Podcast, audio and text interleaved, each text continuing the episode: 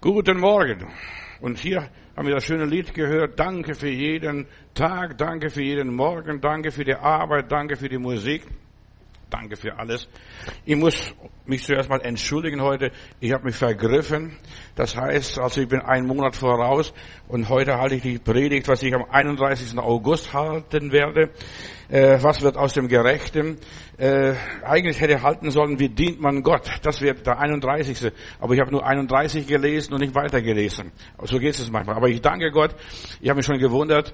Ich habe zwar Material gehabt, der Gerechte wird äh, aus dem Glauben leben und alles. Ich habe mich so über Gerechten gefreut. Und eigentlich seit drei Uhr heute Morgen habe ich meine Bibelarbeit gehabt und es war toll. Und jetzt muss ich halt die Predigt halten für den 31. August. Also ich denke, dass wir das berücksichtigen werden und dass ihr mich noch immer lieb habt. Ich habe mich vergriffen. Mir ist es schon oft passiert, dass ich mich vergriffen habe. Ich predige in Ludwigsburg. Ich habe Sonntagmorgen zwei Gottesdienste gehalten, einen in Stuttgart und einen Gottesdienst in Ludwigsburg. Und ich habe ganz schnell so schwarzes Buch aus dem Regal gezogen und, und, normalerweise hatte ich meinen Umriss in, in diesem schwarzen Buch und dann stehe ich vorne, habe ich nur Pfingstjubel drin, also ein Liederbuch. Und da, dann habe ich einfach eine Liedpredigt gehalten. So, man muss flexibel sein und sich nicht festlegen. Was wird aus dem Gerechten, ist mein Thema heute. Der Gerechte ist ein Mensch, der die Gebote Gottes hält, der nach den Geboten Gottes lebt. Wir brauchen die Gebote, um, die Welt ist ja sozial, und man soll sich sozial verhalten. Du sollst niemand betrügen, du sollst nicht lügen, du sollst nicht Ehe brechen, du sollst kein falsches Zeugnis reden. Ja, nach den Geboten Gottes zu leben, das ist A und O. Als gerecht gilt in unserem heutigen Sprachgebrauch, dass der Mensch sich so verhält, wie das normale Rechtsempfinden ist, nicht bei Rot über die Ampel gehen. Ja, das gehört ja auch dazu, dass man sich gerecht verhält. Gerecht im, Alt, im Sinn des Alten Testaments ist, dass wir dass uns nach dem Gesetz Gottes richten. Das Gesetz Gottes ist A und O. Äh, wir sollen seine Gebote halten und dann wird, werden wir wenig Probleme haben. Man hat immer wieder Fehler. Man macht immer wieder Fehler. Ja, du sollst nicht lügen zum Beispiel. Die Briten haben festgestellt oder Wissenschaftler haben in England festgestellt, der Mensch, der normale Bürger, stell mal vor, du und ich, wir alle miteinander, wir lügen äh, nachweislich 200 Mal am Tag. Du sagst, nein, ich bin Christ. Ja, aber wir sagen manchmal, ohne geprüft zu haben, eine Aussage und schon ist es eine Lüge. Ja, wir sagen das und das und das stimmt nicht. So, wir wollen bei der Wahrheit bleiben und es ist nicht einfach bei der Wahrheit zu bleiben, die Wahrheit zu tun, die Wahrheit zu leben. Das Gesetz Gottes ist, dass wir in dem Willen Gottes leben. Das ist der Gerechte, der lebt im Willen Gottes, der macht das, was der liebe Gott will.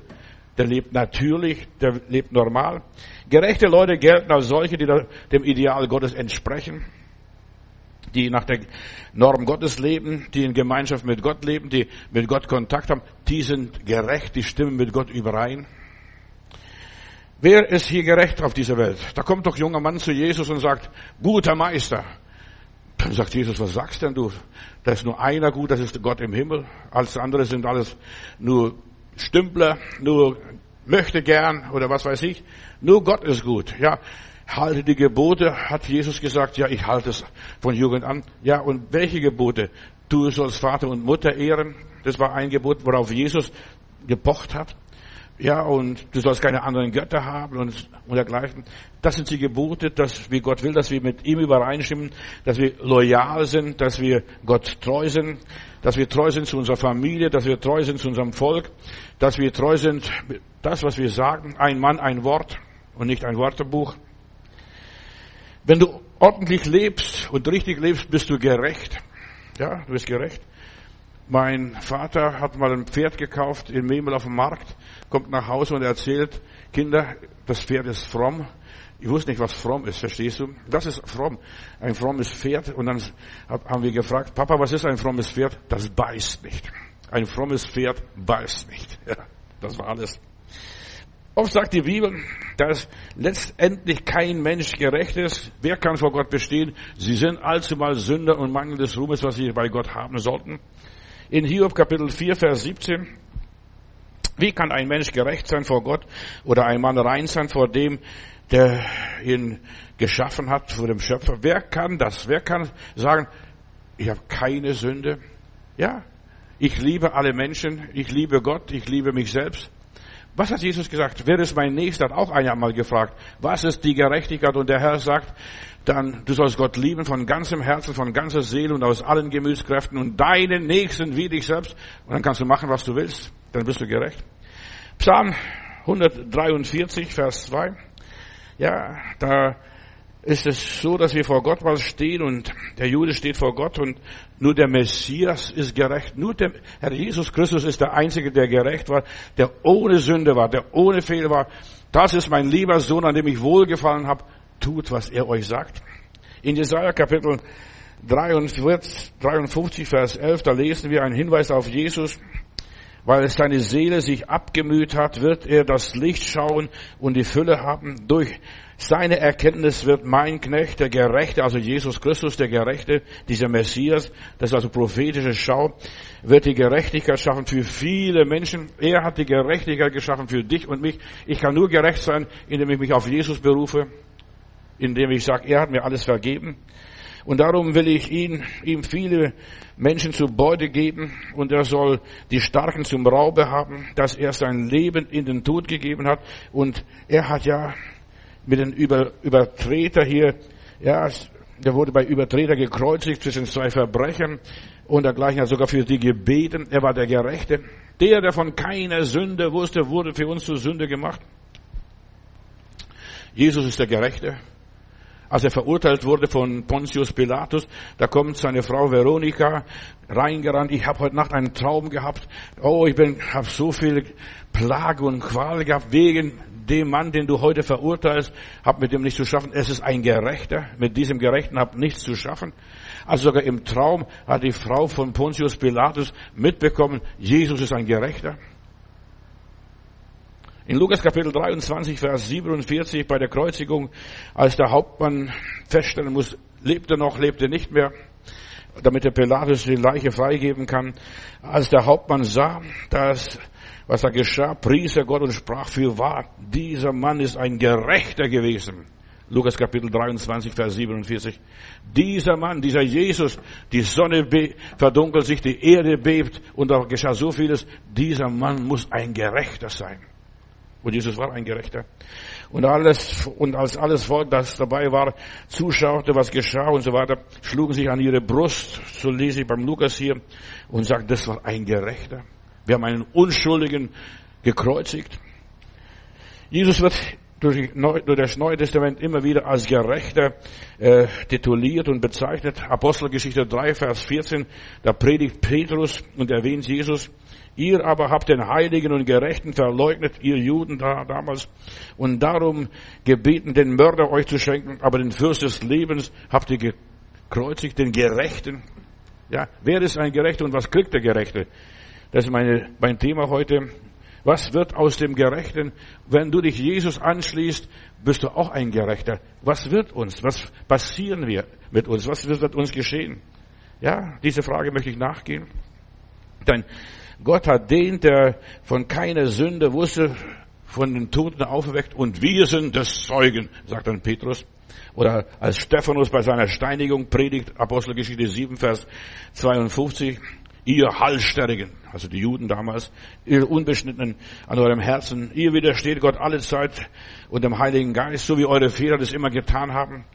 Welchen der Propheten haben eure Väter nicht verfolgt und sie haben ihn getötet und zuvor verkündigt, ja, diese Propheten haben verkündigt, ein Gerechter wird kommen. Jesus Christus ist der Gerechte, der gekommen ist. Stephanus äh, beruft sich darauf und Ihr seid Verräter, ihr habt den Gerechten verraten, verkauft, gekreuzigt, hingerichtet.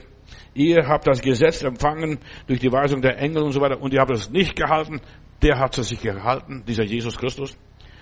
Als Paulus sein Zeugnis ablegt und sich vor den Juden noch einmal rechtfertigt, Apostelgeschichte 22, Vers 14. Paulus bezeugt den Juden seine Bekehrungsgeschichte und erzählt, was da passiert ist. Und dann sagt er, als er dann auf der Straße von Damaskus lag und drei Tage blind war, dann sagte Ananias, ein frommer Mann nach dem Gesetz, der einen guten Ruf hatte bei allen Juden, die in Damaskus wohnten, der trat zu mir und sagte, Saul, lieber Bruder, du solltest wieder sehend werden und zur selben Stunde sollst du wieder, ja, dein Augenlicht bekommen, du sollst sehend werden.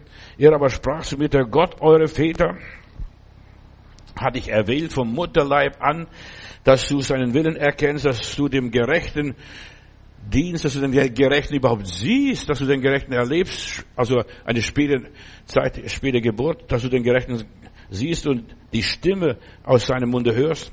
Denn du wirst für ihn vor allen Menschen Zeuge sein, was du gesehen und was du gehört hast. Den Gerechten. Du siehst, wie Gott einen vorbereitet hat. Du sollst den Gerechten verkündigen, von dem Gerechten reden. Der Apostel Petrus spricht in 1. Petrus Kapitel 3, Vers 18. Denn auch Christus hat einmal für die Sünden gelitten, der Gerechte für die Ungerechten, für mich, für dich, für uns alle. Als der Gerechte für die Ungerechten hat er gelitten, so dass jetzt alle nicht mehr vor Gott als Ungerechte gelten, sondern wir sind alles Gerechte. Als wenn wir noch nie einen Fehler gemacht hätten, als wenn wir noch nie gelogen hätten, als wenn wir noch nie gestohlen hätten, als wenn wir noch nie, ja, falsch Zeugnis geredet hätten. Wir sind gerecht vor Gott durch Jesus Christus damit er uns zu Gott führe, heißt es hier beim Petrus, und wurde getötet und er ist lebendig geworden. Gott hat ihn anerkannt, ihn respektiert. Jesus wäre gar nicht auferstanden, Jesus wäre gar nicht in den Himmel gegangen, wenn er nicht ein Gerechter gewesen wäre. Gott hat ihn akzeptiert. Er ist der Gerechte. Und alle, die an ihn glauben, sind jetzt auch mit schuldig. Sie sind auch alles Gerechte jetzt auf einmal. Der Apostel Johannes schreibt in 1. Johannes 2, Vers 1, sollte aber jemand schuldig geworden sein, so haben wir einen Fürsprecher bei Gott, der uns gerecht spricht, ja, der uns die Schuld wegnimmt, der sagt, Vater, das ist alles schon bezahlt, alles schon erledigt, alles schon abgehakt, alles schon ad acta. Wir können durch Jesus Christus vor Gott bestehen. Halleluja, ich bin Gott so dankbar. Ich muss keine Opfer bringen, ich muss nicht mehr beten und fasten und was weiß ich, ich muss nur Jesus akzeptieren und ich bin ein Gerechter. Ja, auch wenn ich noch so ungerecht bin. Und wir sind alles miteinander oft ungerecht. Denk an die Kinder, verstehst du? Den einen zieht man vor und den anderen äh, behandelt man ungerecht. Wie oft sind die Eltern bei ihren Kindern ungerecht, selbst wenn sie sie noch so lieb haben? Ja, dem Kauf, meine, meine Geschwister, die haben sich bei meinen Eltern beschwert. Ich kriege immer neue Kleider, also als Erstgeborene, verstehst Ich trage die Kleider und wenn ich abgetragen habe, das kriegen meine Geschwister. Das ist nicht gerecht. Haben sie damals gesagt, das werde ich nie vergessen. Meine Geschwister haben sich beschwert, ich werde, die werden nicht gerecht behandelt. Ich kriege immer neue Kleider und dann, wenn ich abgetragen habe, dann kriegen die das wieder, weil ich nicht mehr in diese alte Klamotten reinpasse. Du siehst, so schnell kann man sich als ungerechter vorkommen oder ungerecht behandelt vorkommen. Wir können also vor Jesus oder mit Jesus vor Gott bestehen. Wir brauchen es auch gar nicht anders zu versuchen. Wenn wir das anders machen, dann scheitern wir sowieso. Vor Gott gilt nur das Opfer Jesu Christus und sonst gilt gar nichts, das er gemacht und getan hat. Unsere Gerechtigkeit und Heiligkeit ist in Jesus begründet.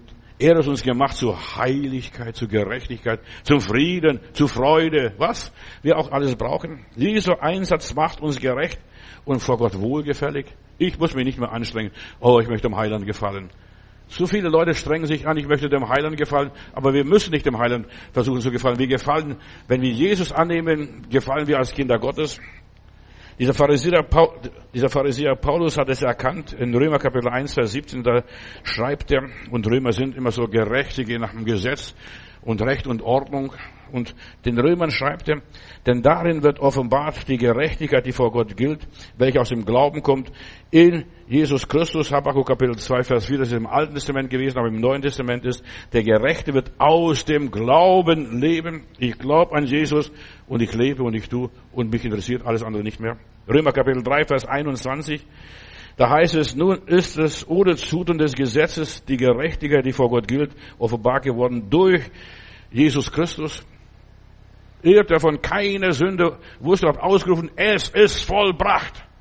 Und die Sache ist erledigt, abgehakt, kannst weitermachen. Und Paulus redet hier so den Römern, ich rede aber von der Gerechtigkeit, die vor Gott gilt, die aus dem Glauben kommt an Jesus Christus zu allen, die an ihn glauben. Also wenn du gerecht werden willst, du musst nur an Jesus glauben. Nicht, ich lebe anständig, ich halte Gebote Gottes, ich lebe nach dem Gesetz, Altes oder Neues Testament. Das kannst du gar nicht. Selbst wenn du willst, diese hunderte von Gesetze im Alten Testament, das kannst du gar nicht halten und im Neuen Testament schon gar nicht, verstehst du? Wer ist unter uns Menschen, der nicht ein einziges Mal mal lügen würde, selbst als Christ, selbst als Heiliger? Ja, wir fallen alle mannigfaltig und die Bibel sagt, wenn wir fallen, so haben wir einen Fürsprecher bei Gott, das ist Jesus Christus, der uns gerecht spricht. Papa, lass ihn in Ruhe, schlag ihn nicht, quäle ihn nicht, plage ihn nicht. Ich habe alles bezahlt für ihn, alles erledigt. Denn in Römer Kapitel 3, Vers 21 und folgende Verse, da heißt es weiter, denn es ist kein Unterschied. Sie sind allzumal Sünder. Ob sie Juden sind, ob sie aus den Nationen sind, wo sie auch herkommen, sie sind allzumal Sünder und mangelndes Ruhmes, was sie vor Gott haben sollten. Und wir werden gerecht ohne Verdienst. Das war, woran sich der Luther sich so rangehängt hat. Wie wird man gerecht?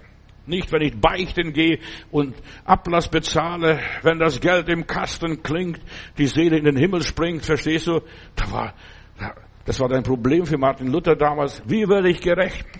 Und dann hat er entdeckt, nur an Jesus Christus glauben. Glaub an Jesus Christus. Da musst du nichts bezahlen, da musst du nichts büßen, da musst du keine Wallfahrt machen. Ja, ich bin in die erste Zeit wohnten wir in Altötting. Altötting ist eine katholische Wallfahrtsstätte. Und dann sind die Leute zur Beichte gegangen und dann hat der Priester denen ein Kreuzchen verurteilt, äh, verdonnert. Ein kleines Kreuzchen, ein großes Kreuzchen, je nachdem wie groß die Sünde war. Und dann mussten sie auf die Knie um die Gnadenkapelle rutschen in Altötting bei der schwarzen Madonna. Da, weißt du, als ich Jesus entdeckte, ich habe gesagt, Gott sei Dank, ich muss nicht mehr auf den Knien rutschen und Buße tun und irgendwie um Gnade betteln.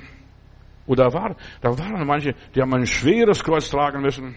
Da waren die Kreuze aufgehängt, du konntest das Kreuz, da hat der Priester dir das Kreuz verordnet, dieses Kreuz oder jedes Kreuz, je nachdem wie schwer deine Sünde war. Ich muss mein Kreuz nicht mehr tragen. Jesus hat das Kreuz getragen. Ja, bis nach Golgatha und er ist ans Kreuz gegangen. Und das ohne Verdienst werden wir gerecht aus seiner Gnade durch die Erlösung, die in Jesus Christus geschehen ist. Nicht, die wird geschehen irgendwo, die ist bereits geschehen, er hat bezahlt und ist in den Himmel gegangen und hat gesagt, goodbye. Wer da glaubt, der wird selig jetzt. Unsere Gerechtigkeit ist ein Geschenk Gottes, das muss man nur annehmen und auspacken. Aber die meisten haben Probleme beim Auspacken. Annehmen würden sie schon, ja, danke Jesus. Danke für diesen Morgen, danke für diesen schönen Tag, verstehst du? Das sagen wir gerne. Aber das muss man auspacken. Pass auf, jetzt beginnt der Tag, der Morgen, auspacken. Diese Gerechtigkeit muss angenommen werden. So diese Amnestie. Weißt du, die sind alle deine Sünden vergeben. Jetzt stehst du vor Gott da, als wenn du noch nie gesündigt hättest. Preis Gott. Ja, noch nie gesündigt hättest. Amnestie. Eines der ersten Bücher, wo ich gelesen habe, natürlich in Russland drüben, Onkel Toms Hütte. Verstehst du? Und da sind die Leute freigelassen aus der Sklaverei. Aber du musst jetzt anfangen zu leben, frei, ohne Sklaverei, ohne an deinen Herrn zu denken. Frei von der Macht der Sünde, von der Knechtschaft, ja, von Vorschriften. Oh, was denken die jetzt? Das muss ja alles vollkommen schnuppe und egal sein, was die Leute denken. Du bist frei durch die Gnade Jesu Christi. Amnestie.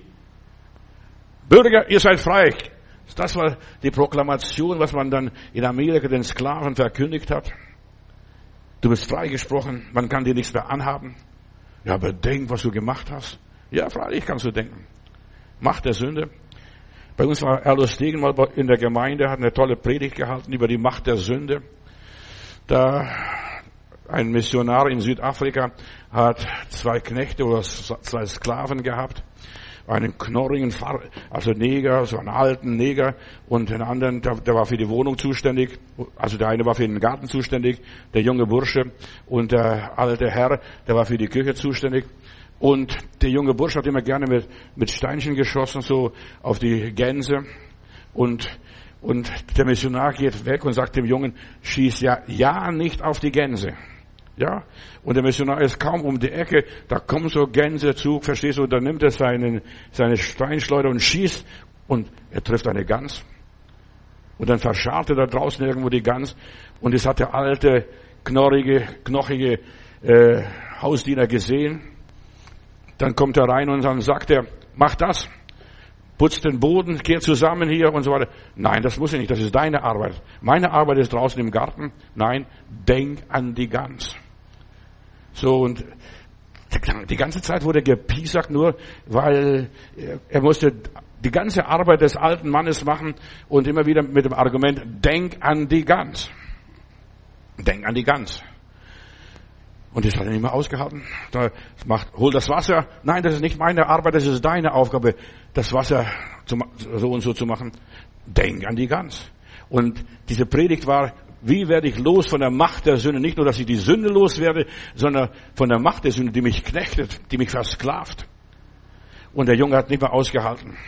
Dann, er wusste, dann und dann muss der Missionar wieder nach Hause kommen, rennt zum Bahnhof und sagt, Entschuldigung, mein Herr, ich habe nicht dein Wort gehalten. Ich habe gleich, du warst noch nicht mal um die Ecke, habe ich gleich die Gans abgeknallt, ja, und verscharrt dort und dort und sagte, ach, vergiss es, habe ich sowieso gewusst, dass du das nicht halten kannst. Vergiss es jetzt, verstehst du?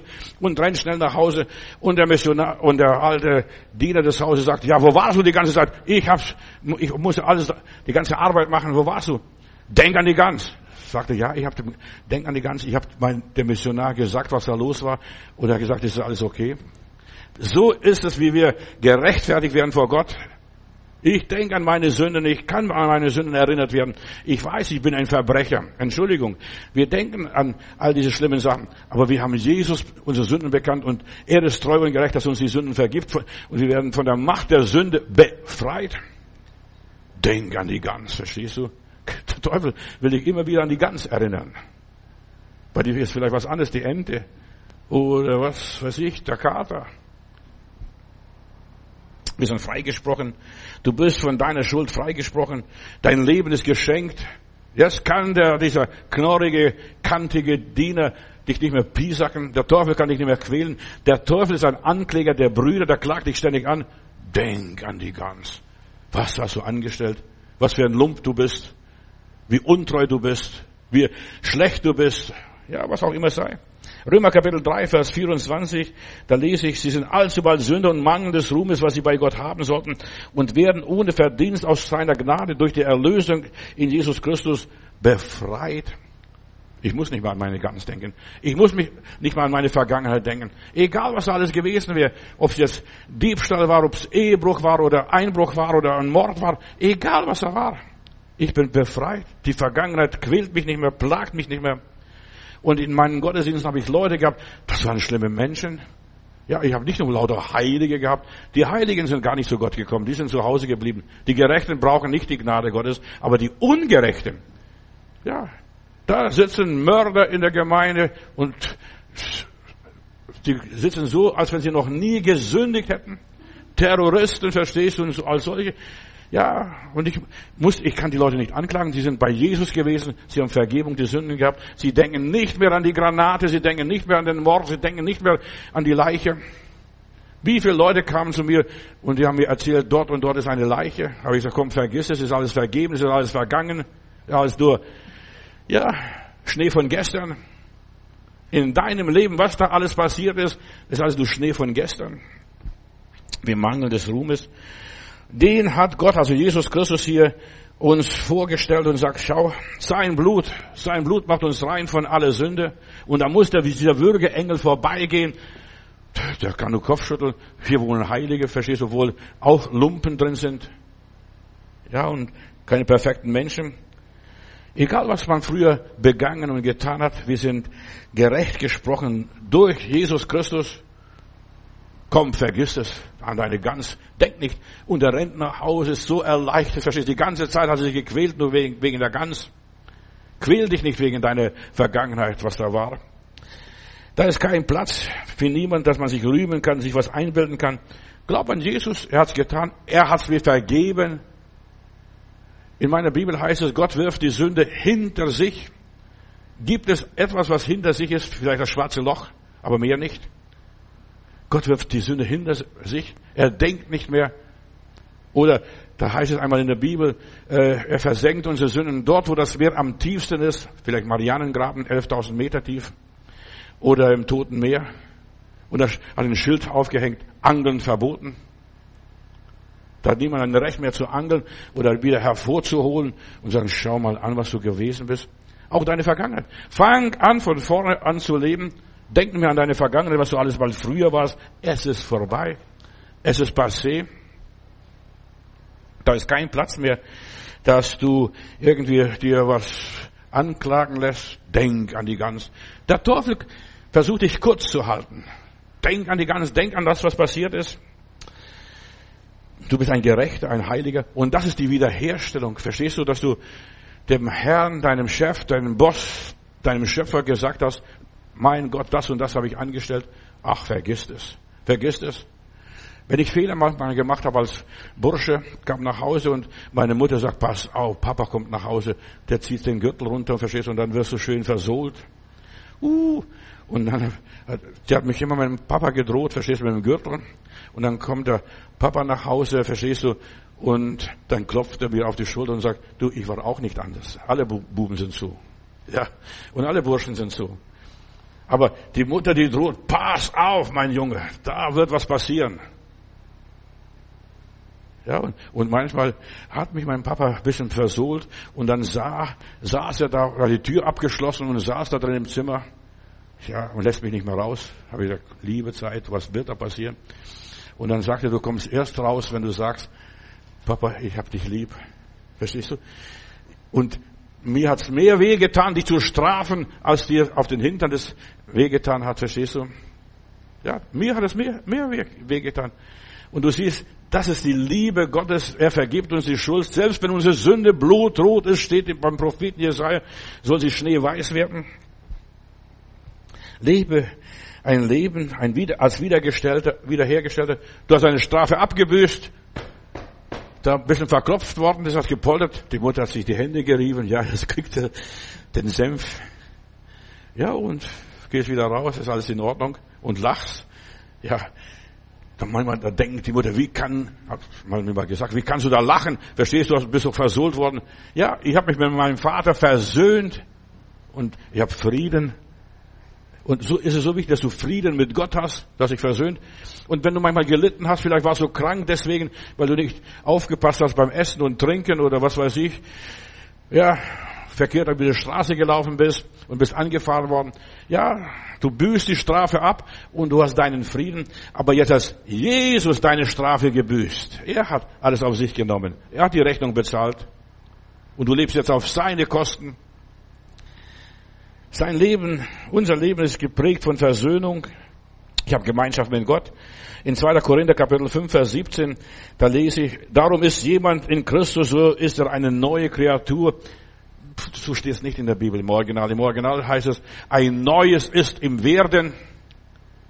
Ich werde jeden Tag ja, heiliger und reiner und vollkommener. Ich habe diese Tage gepredigt über die Wüste und über den Auszug aus Ägypten und Einzug in das gelobte Land.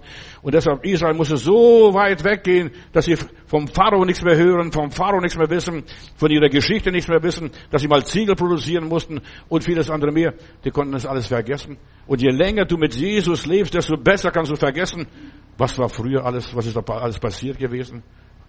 Vergeben, vergessen. Das ist, wie man gerecht wird. Gott hat mir meine Schuld vergeben. Ein neues ist im Werden. Je länger ich mit dem Heiland lebe, desto weniger denke ich an meine Vergangenheit. Interessiert mich gar nicht. Ja, ich muss mich auch nicht mehr erinnern und auch mich nicht mehr erinnern lassen. Vorbei. Vergessen. Durch Jesus sind wir wieder in die Gemeinschaft, in der Familie Gottes aufgenommen. Wir sind seine Söhne und Töchter.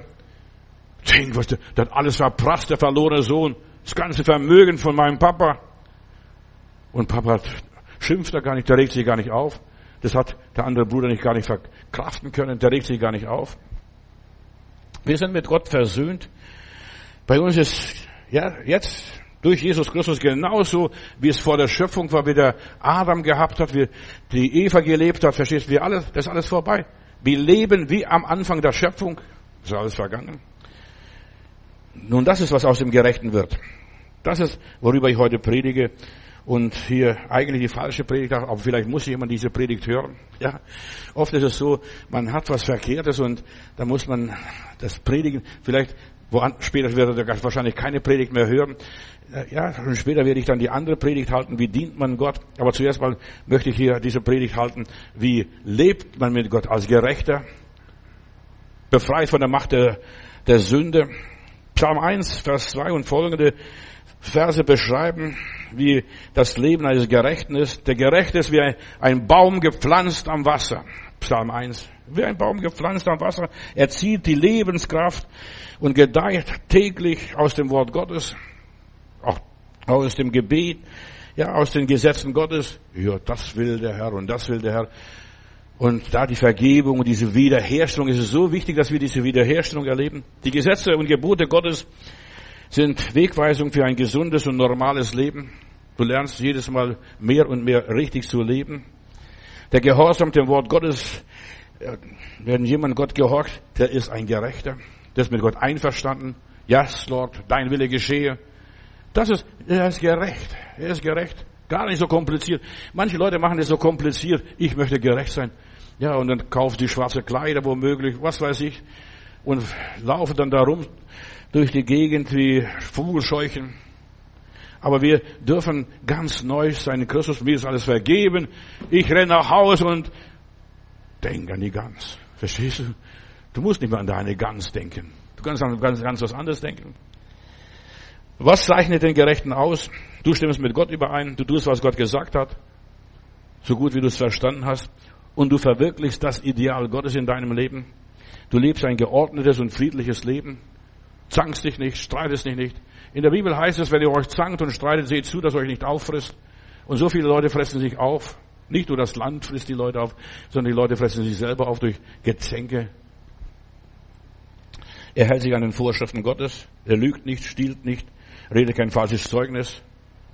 Ich bin krank. Weißt du, das ist ein falsches Zeugnis. Wenn du erzählst den Leuten, ich bin krank, ich bin schwach, ich bin arm, ja, du lügst. Du bist nicht schwach, du bist nicht arm. Du, du glaubst, was der Teufel dir erzählt. Du solltest im Glauben leben. Du bist reich, du bist gesund. Ja, dir gehört Himmel und Erde, so wie dem Vater im Himmel. Was sein ist, das ist auch mein. Ja, fang an, nach den Vorschriften Gottes zu leben. Du tust, was Gott sagt nicht mehr. Du musst nicht mehr tun. Nur das tun, was er dir sagt. Wie heißt es einmal in der Bibel? Er macht unsere Füße gleich den Hirschfüßen. Schau deine Schuhe an, ob du Hirschfüße hast, verstehst du? Er macht unsere Füße den Hirschfüßen gleich. Was ist das? Was heißt das? Was bedeutet das? Er macht meine Füße den Hirschfüßen gleich oder Gämsen oder dem Rotwild. Die Gämsen sind die trittsichersten Tiere der Welt. Die können da die Felsen hochkraxeln.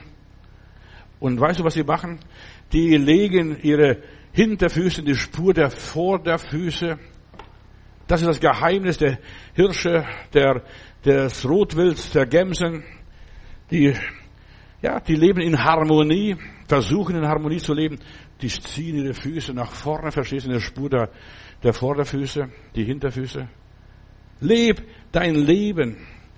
Ja, in, in der Vorderfüße, da bist du reingetappt und das ist der Schritt und jetzt gehst du schrittweise vor und dann ziehst wieder deine Füße nach vorne, Schritt für Schritt. Da passt alles aufeinander, ist da alles abgestimmt. Da gibt es keine Widersprüche. Das ist der Gerechte, der lebt ein gerechtes Leben ohne Widersprüche. Ein Mensch mit Widersprüchen lebt nicht glücklich. Der ist zerrissen, hin und her gerissen. Der kommt auch nicht weit. Deshalb ist wichtig, der Gerechte, werde ein Gerechter, was es auch immer ist, sei mit Gott einverstanden, was er sagt, dass du, ob du es verstehst oder nicht verstehst, ob es dir einleuchtet oder nicht einleuchtet, tu das, was er dir sagt. Bin ein Gerechter. Ja, tritt für die Armen ein, für die Wehrlosen, für die Schwachen, für die Kranken, für die Gefangenen, für wen auch immer, verstehst, für die Benachteiligten, leb ja, dass du für die Menschen eintrittst, die nichts haben. Du hast mehr und, und dann siehst du, wie reich du bist, wie gesegnet du bist. Und dann kannst du für die anderen eintreten. Die Frage ist, was habe ich davon, wenn ich mich für andere einsetze? Ich habe mich oft in meinem Leben gefragt, was habe ich davon, wenn ich den Armen helfe? Was habe ich davon, wenn ich die Hungrige speise? Was habe ich davon, wenn ich mich für Gefangene einsetze? Was habe ich davon? Wenn du deine Schuld bekennst, dann hast du bei Gott Zuflucht zuerst einmal das, ja, bekannt. Die Gans habe ich erschlagen, verstehst du, und irgendwo verscharrt. Ja, du hast das bekannt und deshalb du bist frei. Und das ist ein, was der Gerechte hat. Ich bin frei von der Belastung meiner Vergangenheit. Meine Vergangenheit belastet mich nicht mehr.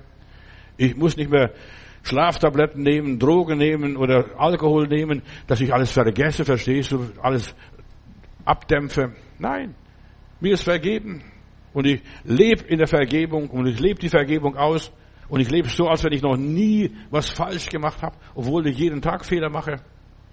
Und der Gerechte fällt wie oft? Siebenmal des Tages. Überleg einmal, siebenmal am Tag macht der Heilige Fehler. Was habe ich davon, wenn ich als Gerechter lebe? Ich bin unter dem Schutz Gottes. Ich vertraue ihm. Ja, und wenn ich manchmal ungerecht leide, benachteiligt werde und so weiter, ich kann es gelassen ertragen. Ach, lieber Gott, ich danke dir. Heiland, was hast du alles für mich getragen? Du hast mir alles vergeben. Ich habe Frieden. Ich habe Frieden in meinem Leben. Ich reg mich nicht auf. Die Gerechten werden leuchten wie die Sonne. Matthäus Kapitel 13, Vers, 3, 8, Vers 43. Schau ihr Ende an. Die werden leuchten wie die Sterne. Die Gerechten. Ja, sie werden leuchten. Schau ihr Ende an muss nicht anschauen, was jetzt ist, sondern wie wird dein Ende sein. Du gehst nach Hause, regst dich gar nicht auf über deine Vergangenheit, das schreist nicht wie ein Stier. Ich kenne Leute, die, die nicht gerecht gestorben sind, die Schuld auf sich hatten und erst beim Vater unser vergib uns unsere Schuld, wie auch wir vergeben unseren Schuldigen. Da bekommen sie Frieden, können sie wieder schnaufen, denken nicht mehr an die Gans. Schaut den Weg des Gerechten an, sein Leben an, der lebt in Frieden der, naja, der gibt alles her, der lässt alles los, der hängt nicht an, diese, an diesen Dingen. Auch wenn wir viel leiden müssen, so wie der arme Lot in Sodom und Gomorra, da heißt es, der gerechte Lot hat viel gelitten. Und du willst ein Heiliger sein, du willst ein Betbruder sein, du willst ein Frommer sein, du willst ein lieben Heilandsmensch sein, verstehst? Du musst es manchmal ertragen, hier rein und da raus, lass uns reden. Sie können nicht verhindern, das, was ich bin. Hat Napoleon einmal gesagt, das ist nicht von Matthäus.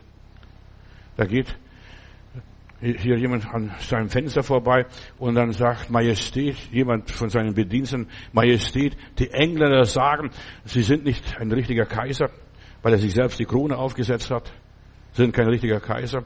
Ach, dann sagt er, lass die Engländer schwätzen, was sie wollen, sie können nicht verhindern, das zu sein, was ich bin, ein Kind Gottes. Und deshalb, ein Gerechter, der lässt die Leute schwätzen. Der Lot in Sodom und Gomorra lässt die Leute schwätzen. Das bist du nicht, das hast du nicht, das kannst du nicht. Ja, aber sie können nicht verhindern, das, was ich bin, ein Gerechter vor dem Herrn. Ich kann Gott in die Augen schauen, auch wenn ich die ganze erschlagen habe. Ich kann Gott begegnen. Er schlagt mich nicht tot. Ja, was musste Jesus leiden und durchmachen und ertragen und erdulden, über sich ergehen lassen? Wie hat er gezittert? Wie hat er im Garten Gethsemane geschwitzt? Wasser und Blut hat er geschwitzt. Die Gerechten werden leuchten wie die Sonne. So steht es in der Bibel, so hat der Heiland gesagt. Und weißt, weiß, was das heißt? Das Gute wird immer triumphieren am Schluss. Das Gute wird immer triumphieren. Ja, wenn wir mit allen Heiligen mal vereint sind, mit Abraham, Isaac und Jakob, und so weiter und dort am Tisch Gottes Platz nehmen, dann wird das Gute siegen. Sie werden leuchten wie die Sterne, wie die Sonne, wie der Mond. Ja. Und sie werden die guten Werke sehen. Sie werden den Vater im Himmel preisen. Sie werden Gott danken. Sie werden Gott preisen. Oh Gott, du hast uns durchgebracht. Bis hierher hast du uns durchgebracht. Das Böse triumphiert nicht. Nur das Gute wird triumphieren am Schluss. Das kleinste Licht ist stärker als die dunkelste Dunkelheit. Und deshalb lass doch die schwätzen. Lass doch die schreiben. Egal, was sie über dich schreiben oder für dich schreiben oder was sie dir zumailen oder schicken. Lass doch die machen. Du bist, ja, abhängig von der Gnade Gottes und nicht von deren ihrer Meinung. Ich bin von der Meinung der Leute nicht abhängig. Ich lebe mein Leben und genieße mein Leben und bin glücklich. Ja, ich lasse mir die Freude am Herrn nicht nehmen in aller Liebe. Ich mache weiter. Ja, Gott denkt nicht mehr an meine Fehler, an mein Versagen, an mein zu kurz kommen. Was da alles auch gewesen ist, ist es vorbei. Vergeben, vergessen, mach einen Schluss, mach einen Punkt und geh weiter, leb weiter, arbeite weiter, als wenn es nie was passiert wäre. Ja, zerfrisst dein Leben nicht, verstehst du? Der Teufel möchte dein Leben ruinieren und kaputt machen. Denk, was du alles gemacht hast, was du alles angestellt hast, wie ist dein Leben verlaufen, hast Schule geschwänzt, warst im Gefängnis, äh, was weiß ich, hast nicht gearbeitet, gefaulenzt, simuliert. Was, was du auch alles gemacht hättest. Vergiss deine Vergangenheit. Trag deine Vergangenheit nicht nach. Und schließ die Vergangenheit ab. Bei Gott gibt es keine Vergangenheit. Ich denke nicht mehr dran. Mich interessiert das Zeug gar nicht. Wovon redest du, mein Kind? Deshalb das Gute wird siegen. Die Liebe wird siegen. Das Licht wird siegen. Preis Gott. Die Gesundheit wird siegen. Unsere Faulheit, Nachlässigkeit, Trägheit und das Ganze die, und so weiter, das wird uns nichts bringen. Der Teufel möchte uns nur festnageln und sagen, denk an die Gans. Ja, und nagel uns fest. Gib dem Teufel kein grünes Licht, keine Erlaubnis. Halte dich an den Herrn fest und dergleichen. Ist so wichtig. Leb dein Leben und geh nach vorne und leb und nütze die Gelegenheit, die Gott dir gibt. Pastor Martin Niemöller, ja, die Kirche, die ich hatte, da hatte die Kirche mal eingeweiht gehabt, so nach dem Krieg, die, da hat die Kirche mal einen Blitz eingeschlagen und die Kirche hat mal der Turm gebrannt und nach der Einweihung war er dort. Deshalb bin ich irgendwo mit Pastor Niemöller verbunden. Und der Pastor Niemöller hat einmal gesagt, als die Nazis die Kommunisten holten, habe ich geschwiegen. Äh, ich war kein Kommunist. Als sie dann die Sozialdemokraten holten und einsperrten, habe ich geschwiegen. Ich war ja kein Sozialdemokrat. Als die Gewerkschafter geholt wurden und so weiter, ich habe nicht protestiert. Ich war kein Gewerkschafter. Und als sie die Juden holten, habe ich auch geschwiegen, denn ich war kein Jude. Und als sie mich holten, da war niemand mehr da. Hat niemand protestiert, verstehst du? Und so ist, protestier so gut du kannst und sag, nein, mit mir nicht. Verstehst? Egal. Und deshalb, ich habe in meinem Leben das angewöhnt, ich protestiere, sobald ich eine Ungerechtigkeit sehe, eine Unregelmäßigkeit sehe, versuche ich das zu beseitigen, versuche ich das irgendwie auszufüllen, wie auch immer ist. Denn irgendwann kommt der Punkt, wo es nicht mehr geht, verstehst du? Ich habe es wenigstens getan. Was hat der Gerechte von dem Leben? Ja. Und ich habe eines in meinem Leben gelernt. Wir haben ein Problem mit einem, mit einem, unserer, einem unserer Kinder gehabt, verstehst du? Und wirklich schlimme Probleme, dass Polizei zu Hause war und Haus durchsucht hat und vieles andere. Und das beim Pastor, liebe Zeit. Mai, oh mai, oh mai. Und wir haben das Ding nicht im Griff gekriegt. Und dann haben wir ein Kind aus Angola als Patenkind übernommen, ein ganzes Jahr lang das Kind unterstützt, in die Schule geschickt und was weiß ich, bezahlt, dass das Kind Klamotten kaufen kann und, und dergleichen, bis Gott unser Kind gerettet hat, bis er unserem Kind geholfen hat, verstehst du? Und bis wir Frieden hatten. Da fahre ich doch von Frankfurt oder nach Haus nach Berlin, nach dem Gottesdienst. Plötzlich werde ich von der Polizei auf der offenen, auf der Autobahn angehalten eine Durchsuchung. Ja, sie sind verdächtig wegen Rauschgiftschmuggel. Ja, weil der Name Matutis irgendwo erschien. Wahrscheinlich haben sie die Nummer eingegeben und, und gleich, das Auto gleich durchsucht. Verstehst alles, alles rauspacken müssen. Ich habe Probleme gehabt, wir haben Probleme gehabt, aber wir müssen die Probleme bearbeiten und deshalb, ich habe an diese Probleme gearbeitet in meinem Leben. Du musst die Probleme lösen, damit du Gerechtigkeit erlangst. Das ging paar Jahre so hin und her. paar Jahre dass ich keinen Frieden hatte. Aber Gott sei Dank, jetzt habe ich Frieden und ich lebe ein gutes Leben. Meine Kinder leben auch ein gutes Leben. Die haben sich gefangen. Und es ist wichtig, dass sich die Menschen fangen. Und deshalb predige das Evangelium. Gib dich nicht auf. Ja, wir sollen uns fangen. Einfach, dass wir wieder Boden unter die Füße haben. Und jede Familie erlebt kritische Stunden, kritische Augenblicke mit den Kindern. Weißt du, bis die Kinder groß werden? Oh, liebe Zeit, was da noch wie viel Wasser da vom Berg fließt. Verstehe das. Der Teufel versucht uns kaputt zu machen. Und gerade als Prediger, verstehst du, stell dir mal sowas vor. Nichts tun ist gefährlich. So wie Martin Niemöller gesagt hat, nichts tun, schweigen. Das ist gefährlich. Deshalb erhebe, wenn du irgendwo eine Ungerechtigkeit siehst, egal, erhebe deine Stimme und sag so nicht. Besuch die Gefangenen, hilf den Kranken, hilft, hilft den Gebrechlichen, denn es ist nicht normal, dass ein Mensch gebrechlich ist. Hilft dem Menschen in seiner Schwachheit, in seiner Gebrechlichkeit, in seinem Mangel, in seiner Not. Und ich habe den Menschen geholfen, wo ich konnte. Die linke Hand soll nicht wissen, was die rechte tut, und die rechte soll nicht wissen, was die linke tut. Weißt du, so habe ich gelernt zu leben. Die Leute geht gar nichts an. Nur Gott muss es wissen, was ich tue. Ich muss nur bei Gott gerecht sein. Ich muss nur meinem Herrn und Meister sagen, um was es geht. Wir müssen dem Bösen widerstehen, wo es geht. Der Wolf kommt immer im Schafspelz, der verkleidet sich und verstellt sich, frisst Kreide. Denkt ans Rotkäppchen oder denkt was, an was auch immer ist. Er verführt sogar die Auserwählten, auf die hat er abgesehen. Denke ich mir, mir wird sowas nicht passieren. Ich habe auch gedacht, das wird bei mir sowas nicht passieren. Ja, aber es ist passiert. Es passiert bei allen was, verstehst du? Ja. John Wesley, der, seine Ehe war nicht die perfekteste Ehe, das war nur Vernunft-Ehe. Verstehst, die Frau war eine korpulente Frau und äh, ein Bruder war da und hat gesehen, hat selber Probleme, Eheprobleme gehabt und wollte mit, mit John Wesley sprechen und dann sieht er, wie seine Frau ihn an die Haare nimmt und ihn durch die Wohnung schleift. Verstehst du? Und dann hat John Wesley einmal gesagt, weißt du, auch in einem Pfarrhaus brennt mal, aber wir machen die Fenster zu.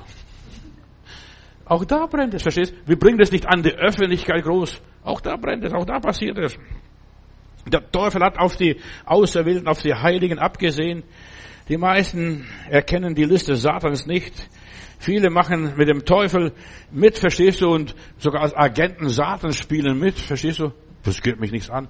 Doch, sobald du merkst, so wie beim Pastor Niemöller, merkst du, sie holen die Sozialisten ab. Ich habe mich für Kommunisten eingesetzt, ich habe mich für, für Rotarmisten eingesetzt. Ja, ich habe, ja, weißt du, was ich alles so gemacht habe? Da sitze ich habe irgendwie meine Andacht noch nicht fertig gehabt, bin um die Mitternacht, lese da am Hafenplatz dort in Kreuzberg und plötzlich höre ich paar Schüsse, gehe schnell zum Fenster und guck, was dort an der, ich wohne ja direkt oder sehr nahe an der Mauer, Berliner Mauer, und sie, da sind zwei junge, zwei jungen Burschen, die fliehen, die rennen. Und ich sag, komm schnell rein, schnell. Verstehst du? Und gleich sehe ich hinter ein Jeep, ein russisches Auto, verstehst du, verfolgt die, die Soldaten. Und ich habe ganz schnell rein in meine Wohnung und die gleich auf den Balkon steigen lassen. Damit, ja, habe ich gesagt, in meiner Wohnung ist niemand. Was wollt ihr denn da? Verstehst du? Du musst sogar manchmal lügen. Und lügen, ich habe gelogen, regelrecht gelogen. Ich habe niemand, verstehst du? Die waren auf dem Balkon, die waren nicht in meiner Wohnung. Ich war schon richtig, verstehst du? Aber es ging um ein Leben und sobald es um ein Menschenleben geht, da, da musst du konsequent sein, da musst du vieles vergessen und über den Schatten springen. Und dann habe ich für diese zwei Jungs, das waren sogar noch Litauer, habe ich für diese zwei Jungs Pässe besorgt, dass sie falsche Pässe oder ja, im Vatikan Pässe besorgt, damit sie nach Schweden auswandern können. Und dann schicken sie mir so Fähnchen, wir sind jetzt in Sicherheit. Wir sind jetzt in Sicherheit. Weißt, ein Leben retten. Und das ist, was Gott will. Du sollst nicht töten, verstehst du? Die, die meisten lesen nur, du sollst nicht töten. Aber du sollst auch ein Leben retten und nicht nur töten. Verstehst du? Richtig leben. Aber der Teufel kommt und sagt, ja, guck mal, das hast du das und das gemacht. Was hast du aus deinem Leben gemacht? Viele Christen arbeiten noch mit dem Teufel mit. Das habe ich vorhin gesagt. Sie verfallen ins Jammern und sie jammern über Dinge nach und beklagen sich und wünschen sich und so weiter. Das Jammern gehört auch zur falschen Einstellung. Freue dich, mir sind die Sünden vergeben, ich habe ein ewiges Leben. Was willst du, Satan? Rutsch mir den Puckel runter. Ja, was willst du? Das Jammern bewirkt nicht. Im Gegenteil, je mehr du jammerst, desto mehr wirst du entmutigt, Bruder, Schwester. Ja, desto mehr wirst du runtergezogen. Deshalb gib dich nicht mit Leuten ab, die jammern und jammern und jammern. Das Jammern verändert nichts. Es ist eine negative Kraft, die zieht dich nur runter. Versuch es mit einer positiven Kraft. Ja, ich habe sprechen gelernt und weißt du, was sprechen ist? Ich sage den Leuten, ja, du hast recht, ja, aber. Und dann, dann erzählen sie mir das Negative, was alles so passiert. Ich sage, ja, ja, das ist wahr, das ist so in der Welt. Alles wird teurer, vieles können wir uns nicht mehr leisten, aber.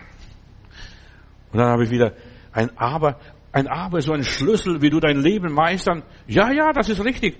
Alle sind negativ, alle sind schlecht, alle sind verdorben. Aber. Und dann hast du wieder ein Aber. Und dann bist du wieder mit irgendwas Negativem kommt. Aber. Wir können uns nicht leisten, nichts zu tun. Denk hier an Pastor Niemüller, was ich vorhin gesagt habe. Wir müssen unser Licht leuchten lassen. Sobald wir merken, das ist Finsternis, das ist vom Teufel, und wir sollen im Namen Gottes etwas tun. Aber Gott hat eine Verheißung. Gott hat uns seinen Geist gegeben. Aber, ja, ich habe es alles bekannt. Gott hat mir alles vergeben. Die Schuldschrift, die gegen mich stand, diese Anklageschrift ist zerrissen. Ich, ich habe Amnestie erlebt, Halleluja. Es ist so leicht, sich zurückzulehnen und nichts zu tun. So viele Christen sagen, ach, das wäre so schön. Nein, schweig nicht, wenn du Unrecht siehst, wenn du Ungerechtigkeit siehst, wenn du Lieblosigkeit siehst. Schweig nicht. Versuch das irgendwas zu machen. Entweder betest, mehr kannst du oft, oft kannst du auch nicht mehr tun als nur beten. Aber der Herr wird für dich streiten. Und du sollst, du sollst still sein. Lass dein Licht leuchten. Was ich den Leuten manchmal geraten habe, verstehst du, um Gerechtigkeit zu erreichen, da haben manche Probleme und Schwierigkeiten mit Nachbarnstreit, so Nachbarschaftsstreit, das ist ganz schlimm manchmal. Aber ich gesagt, komm, lad ein, kauf der Frau eine Tafel Schokolade oder schick ihr Blumen oder was immer, was, tu mal was Gutes. Wir können das Böse nur überwinden durch das Gute. Tu was. Statt über die Dunkelheit zu schimpfen, zünde ein Licht an. Die Gerechten werden leuchten wie die Leuchtkäfer Gottes. Halleluja. Die werden strahlen. Ja, Gottes Geist will über uns kommen, damit wir Barmherzigkeit, Frieden und Liebe, Freiheit und all das proklamieren und ausleben. Schickt es. Ja, und jemand habe ich geraten, auch hier in Berlin, spiel mit dem Kind, weil das Kind geht mir auf den Nerven, hat die Frau sich aufgeregt, habe ich gesagt, spiel mit dem Kind mal, unterhalte dich, vielleicht hat die Mutter keine Zeit, mit den Kindern zu spielen. Spiel du mit dem Kind. Mach du was, ja anstatt eifersüchtig, neidisch und böse zu sein oder was auch immer ist. Gott hat das Törichte erwählt. 1. Korinther Kapitel 1, Vers 27, sondern das Törichte in der Welt hat Gott sich erwählt, um die Weisen zu Schanden zu machen. Du kannst mit Paragraphen als Paragraphenreiter keine Probleme lösen. Die Gerichte haben bisher noch keine Probleme gelöst. Die haben nur noch neue Probleme geschaffen, noch mehr Neid, noch mehr Eifersucht, noch mehr Zank verursacht, ja. Und, ja, aber die Liebe ist es. Die Liebe überwindet den Teufel, das Böse, das Negative. Das, was nichts ist in der Welt, das hat Gott sich erwählt, um das Schwache und, und so weiter, das hat sich Gott erwählt, um das Starke zu Schanden machen. Nimm dem Teufel die Luft raus aus dem Ballon. Das ist alles so einfach. Und dann lebst du gerecht. Dann hast du deinen Frieden, deine Ruhe. Und nichts ist wertvoller als deinen Frieden und deine Ruhe. Wie hat Abraham mal getan? Und hat mit dem Lot Probleme gehabt. Und, oder nicht Lot und Abraham, die waren schon Freunde und, und Verwandte. Aber die Knechte, die haben sich gezankt. Und dann hat Abraham zum Lot gesagt, willst du zur Rechten gehen, gehst zur Linken, gehst du zur Linken, gehst zur Rechten. Wähle. Verstehst? Und selbst wenn er die karge Gegend wählen musste, er wollte seinen Frieden haben. Geschwister, der Friede Gottes in unserem Herzen ist wichtiger als Geld und Gut und das ganze Vermögen und ganze Drum und Dran. Das verachtet hat sich Gott erwählt. Das, was nichts ist, damit es zunichte mache, was etwas ist. Gott hat dich dazu bestimmt, nicht, dass du Öl noch ins Feuer gießt, sondern dass du Wasser ins Feuer gießt. Ja, Wasser löscht auch nicht immer. Aber das richtige Löschmittel nimmst, um das Feuer zu löschen. Dass du aber sagst. Ja, so ein Wörtchen. Werde abergläubisch von mir aus. Aber, aber der Herr will das so oder aber, so ist es. Du bist ein Sprachrohr Gottes. Du solltest für die Schwachen deine Stimme erheben. Ich habe euch schon erzählt, mein Sohn hat Rechtsanwalt gelernt, er wusste gar nicht, was er lernen sollte. Und dann hat, habe ich gedacht, nun, das Einzige, was er studieren könnte, ist Jura. Wenn er Jura studiert, kann er eigentlich alles studieren, so alle anderen Bereiche studieren. Und dann hat beim Bibellesen, weißt du, fang an, das Wort Gottes zu lesen und das Wort Gottes wird die, die klare Antwort geben. Steht denen beide zur Schlachtung geführt werden. Ja. Und was passiert als Rechtsanwalt? Da muss er so vielen Leuten dienen, die zur Schlachtung geführt werden, die auseinandergerissen werden, die, ja, stehe denen bei, die zur Schlachtung, und jetzt wusste was er lernen soll. Und auch du bist als Kind Gottes dass du so wie Pastor Niemöller den Leuten beistehst, ob es Juden sind, ob jetzt Sozialisten sind, ob jetzt Gewerkschaftler sind, ob jetzt Atheisten sind, dass du denen beistehst, dass du nicht fragst, was für Religion haben sie, was für ein Gebetsbuch haben sie. Nein, steh den Leuten bei, die zur Schlachtung geführt werden. Als Gerechter bist du von Gott schon so verplant, du hast einen Auftrag auszuführen. Steh den Leuten bei, die vergewaltigt werden, die betrogen werden, was auch immer ist. Und du wirst merken, dass du etwas zustande bringst, denn wir sind Gottes Botschafter an Christi Stadt und wir rufen die Welt zur Versöhnung. Kriegst nicht hin. Verstehst du? Wenn einer keinen Frieden will, wird er keinen Frieden machen. Aber du versuchst dein Möglichstes. Lass dich gebrauchen. Gott hat gerade dich erwählt, dir einen Auftrag gegeben, seine Arbeit zu tun. Hier auf dieser Welt. Tracht nicht nach dem Himmel, verstehst du? So viele Menschen, die trachten nach dem Himmel. Meine Heimat ist dort in der Höhe. Nein, deine Arbeit, deine Aufgabe ist hier in der Nähe. Ja, um die Ecke. Nicht nur meine Heimat ist in der Höhe. Da kommst du noch früh genug hin. Mach dir keine Sorgen, Bruder, Schwester. Du hast ja, dich gerecht gemacht im Willen Gottes. Du bist gerechtfertigt, dir wurde geholfen, dir ist, hat Gott äh, Beistand geleistet und jetzt musst du anderen Beistand leisten, anderen helfen. Dir hat er so viel vergeben, dir hat er deine ganzen Schulden bezahlt. Verstehst? Bezahl anderen Leuten jetzt die Schulden. Ja, steh anderen Leuten bei. Dir ist Gott beigestanden in deiner Not, dir hat er so vielfältig geholfen. Steh anderen Leuten jetzt bei. Seid so kein Schalfsknecht und fordern von irgendeiner kleinen Oma da irgendwas. Nein, sei großzügig. Sei großzügig. Ganz schnell noch, der verlorene Sohn kommt nach Hause und er sagt, Papa, ich möchte nur Tagelöhner bei dir sein. Ich möchte nicht mehr dein Sohn sein. Aber der Vater lässt es nicht zu. Ich will nur Tagelöhner sein. Und es ist so wichtig, dass du nach Hause kommst und sagst, lieber Gott, ich möchte nur meine Arbeit tun. Das, was ich schulde, was ich verspielt habe, was ich verplempert habe, ich möchte so gut wie möglich gut machen. Warum ich predige, warum ich für Gott arbeite, ist, weil ich dran denke, was hat der Heiland für mich getan? Und ich möchte gerecht sein Gott gegenüber. Bin mal, ja, was heißt, ich will nicht, das Bild von, von Graf Zinzendorf hängt in Louvre in Paris. Und bei diesem Bild ist etwas passiert, hat, hat man die Geschichte, habe ich die Geschichte gelesen und gehört. Da ist der kleine Graf Zinzendorf mit seinem Papa im, im Museum und sieht, es ist der Gekreuzigte. Dann fragt der junge Papa, wer ist das? Dann sagt er, der Heiland, der stirbt am Kreuz für uns Menschen. Und, und was steht hier unten? Da war noch ein Satz geschrieben. Das tat ich für dich und was tust du für mich? Und das war das Motto von Graf Zinzendorf in seinem Leben. Das tat ich für dich. Ich starb für dich auf dem Kreuz. Und was tust du jetzt für mich? Und für mich ist es auch eins. Jesus hat so viel für mich getan. Ich tue das für die anderen. Wo die Menschen ungerecht behandelt werden, wo sie benachteiligt werden, wo sie kritisiert werden, wie viel. Ich habe schon ein paar Mal meine Finger verbrannt und meinen Mund verbrannt und was weiß ich und Konsequenzen tragen müssen in meinem Leben, weil ich mich für Leute eingesetzt habe, die unschuldig gelitten haben. Ja, ich habe die Leute verteidigt. Und dann, ja, dann haben sie mir Vorwürfe gemacht, du setzt dich für solche Lumpen ein. Ich habe mich für Lumpen eingesetzt. So wie der Heiland mich auch für mich sich eingesetzt hat und mir vergeben hat und mir nichts nachgetragen hat das Staunen, das Bewundern, die Liebe Gottes. Ja, wer ist denn das? Das tat ich für dich und was tust du für mich? Und das ist Gerechtigkeit. Ich stimme mit Gott überein. Er hat so viel für mich getan. Er hat für mich alles bezahlt. Eigentlich soll ich dem lieben Gott alles schenken und gar nichts für mich behalten und großzügig sein. Und ich muss manchmal Buße tun. Ich bin nicht großzügig genug. Ja, wie viel hat er mir vergeben?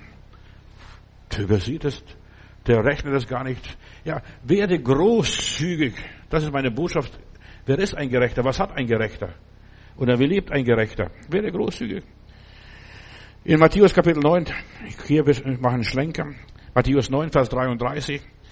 Und halt uns der Dämon und so weiter vertrieben wurde, sprach der Mann, der stumm gewesen war und so weiter. Und die Menge war sprachlos und sagt, sowas haben wir noch nie gesehen. Staune nicht über die Gnade Gottes, über die Güte Gottes. Tu was für die Gnade und Güte Gottes. Staune nicht. Du bist da, um nicht zu staunen und zu bewundern. Ein Gerechter. Ein Gerechter ist unter uns, verstehst du? Ja. Jesus Christus und du und wir alle. Ein Gerechter. Ja. Staune nicht. Was hat der Herr alles getan? Sowas habe ich noch nie gesehen. Wir sind da, um neue Gerechte, Gerechte zu züchten. Ja, ich versuche neue Gerechte zu züchten. Ich versuche dich zu ermutigen, sei du gerecht zu anderen Menschen. Sei nicht ungerecht. Auch wenn sie Dummheiten machen. Wie viel Dummheiten hast du gemacht? So wie mein Vater, der klopft mir auf die Schulter bei meinen Dummheiten und sagt, das war bei mir auch so. Ja. Der war großzügig. Diese Predigt, ich möchte etwas Eigenes in eigener Sache sagen. Diese Predigt hier, ich habe gestern das euch erwähnt, diese Predigt nur bei Freie Nazareth e.V. Auf, auf Facebook-Seite, die haben mir eine Nachricht geschickt, die schicken mir jede, jeden, jede Woche ein paar Mal diese Nachrichten. Sie wollen, dass ich dort werbe. Aber sie schicken die Nachrichten haben sie geschrieben äh, und so weiter. 1385, also der Durchschnitt, Leute gucken diese Nachricht, ich habe kaum Amen gesagt und ins Bett mich lege und so weiter, dann sehen so und so viele Leute, 1385 Leute im Durchschnitt täglich diese Nachrichten, diese Predigten. Dann haben sie aufgeschlüsselt und ich möchte Gott danken und Gott preisen hier. Dann haben sie aufgeschlüsselt, 63 Prozent von diesen 1385 Leuten gucken aus Deutschland diese Predigt oder hören diese Predigt oder 7,4 Prozent aus Österreich, 3,5 Prozent aus der Schweiz und 2,1 Prozent aus Brasilien. Stell mal sowas vor. Selbst in Brasilien werden diese Predigten gehört. Ja, in aller Liebe, täglich. Also als Durchschnitt von 1385 Predigten und dann 1,6 Prozent in Russland und dann ja in Rumänien 1,5 Prozent und ich war so erstaunt 3,1 Prozent aus diesen 1385 nach Predigten, die oder die Zuschauer oder die anklicken bei uns, die kommen aus Namibia, aus Westafrika, aus sogar in Afrika, Deutschafrika, früher Deutschafrika, da gucken Sie es. 2,8 Prozent in Amerika, USA. Und davon, die meine Predigt hören, Gott möge sie segnen, von diesen 1385 Leuten täglich, das sind 50,5 Prozent Frauen. Halleluja. Gott segne die Frauen. Und der Rest sind Männer. So, das ist für mich ein, ein, Fakt, dass ich sage, lieber Gott, ich danke dir, dass wir nicht umsonst arbeiten, dass wir das nicht vergeblich sind. Weißt du, und das, das ist nur die Seite von, von Freie Nazareth-Kirche auf Facebook. Und ich bin noch auf viele andere Programme, Plattformen und diese Predigen zu hören. Sogar in China wird dort gepostet und dann wird gepostet in Russland auf eine, eine Plattform. Da wird sogar in Saudi-Arabien auf eine Plattform gepostet. Verstehst du? Da Leute hören überall und das ist für mich wichtig.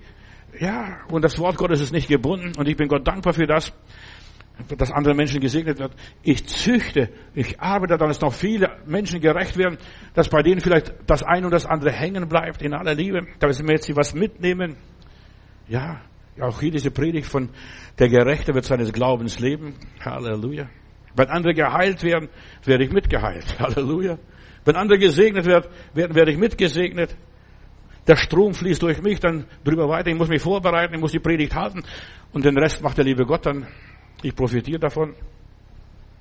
Moses ist auf dem Berg. Unten kämpft Josua mit Amalek. Verstehst du? Sobald er die Hände hochhebt, siegt das Volk Gottes. Und ich danke Gott für die vielen Geschwister, die für uns beten, denn von nichts kommt nichts. Ich danke Gott dafür. Wir wirken aus der unsichtbaren Welt in die sichtbare Welt hinein. YouTube, unsere Predigten da, das sind fast über 1000 Predigten habe ich schon drauf, ja. Wir arbeiten mit Gott zusammen. Was der Gerechte begehrt, das wird ihm gegeben. Sprüche Kapitel 10, Vers 24. Und jetzt ist die Frage, was begehrst du? Was wünschst du dir? Wünschst dir was? Fang an zu begehren. Ah, das will ich haben. Unbedingt. Ja. Und das wirst du auch erreichen. Fang an, kühn Gott um eine, um bestimmte Dinge zu bitten und zu bitten, lieber Gott, schicke Arbeiter in die Ernte, denn die Ernte ist reif. So habe ich Bilder gesehen in der Ukraine, da werden die Weizenfelder angezündet, damit die Ukrainer nichts ernten, verstehst du? Der Teufel will unbedingt die Ernte verderben, kaputt machen, wo auch immer. Ja, lieber Gott, schick Arbeiter in deine Ernte. Die Ernte ist groß, wahnsinnig. Ja, du sollst besser sein als die Ungläubigen draußen, als die Welt. Ja, wie soll, das möchte ich züchten. Ich möchte es proklamieren, das tue ich schon über 50 Jahre. Hier in Berlin schon über 30 Jahre. Wir müssen uns von der Welt abheben als Gerechte. Denk nicht an deine Gans. Mensch, vergiss diese blöde Gans da, verstehst du? Vergiss das. Denk nicht an deine Vergangenheit. Ja. Du musst besser sein als die Welt. Und wir sind besser als die Welt, denn wir kennen den Meister, wir kennen den Herrn Jesus Christus, unseren König. Und die Bibel sagt, es ist ein Unterschied zwischen dem, der Gott dient und dem, der Gott nicht dient. Das ist, was der Gerechte hat. Und Gerechte ist.